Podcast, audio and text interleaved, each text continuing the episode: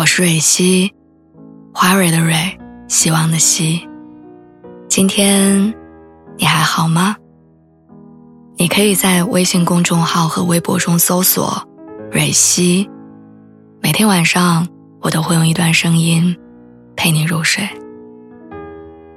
听完今天的故事，祝你晚安，做个好梦。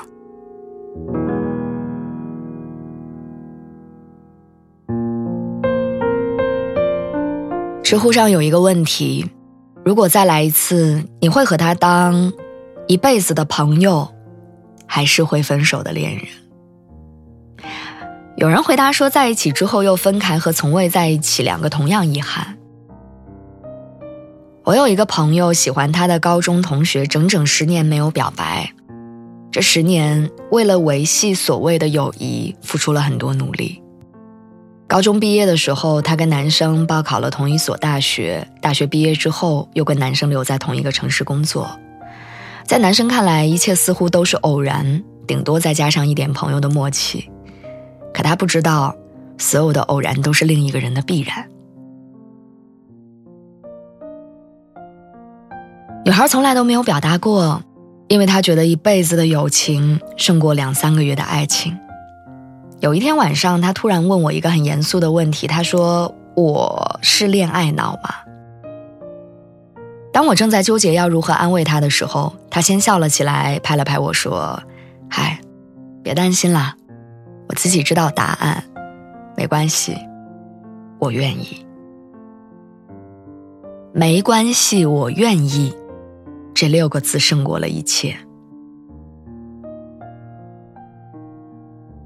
爱了很久，却只能做朋友，这种复杂的心情，大概很少有人能够体会。他们之间无话不说，却唯独不能说那句话。他了解他生活中发生的一切，却唯独不去了解他对他的感情。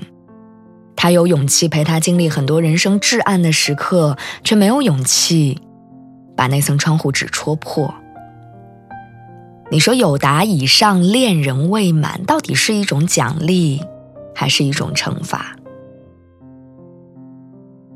比起那些不确定的未来，他选择了拥有笃定的现在。马伊琍曾经在一段采访中说：“最长久的男女关系不是爱人关系，而是朋友的关系。恋爱关系到最后会有分崩离析的那一天，因为对彼此都有要求。”有控制，有占有欲，很多男女关系是可以超越这一层的，他就不再依附在男女爱的关系了，而是灵魂上的需要。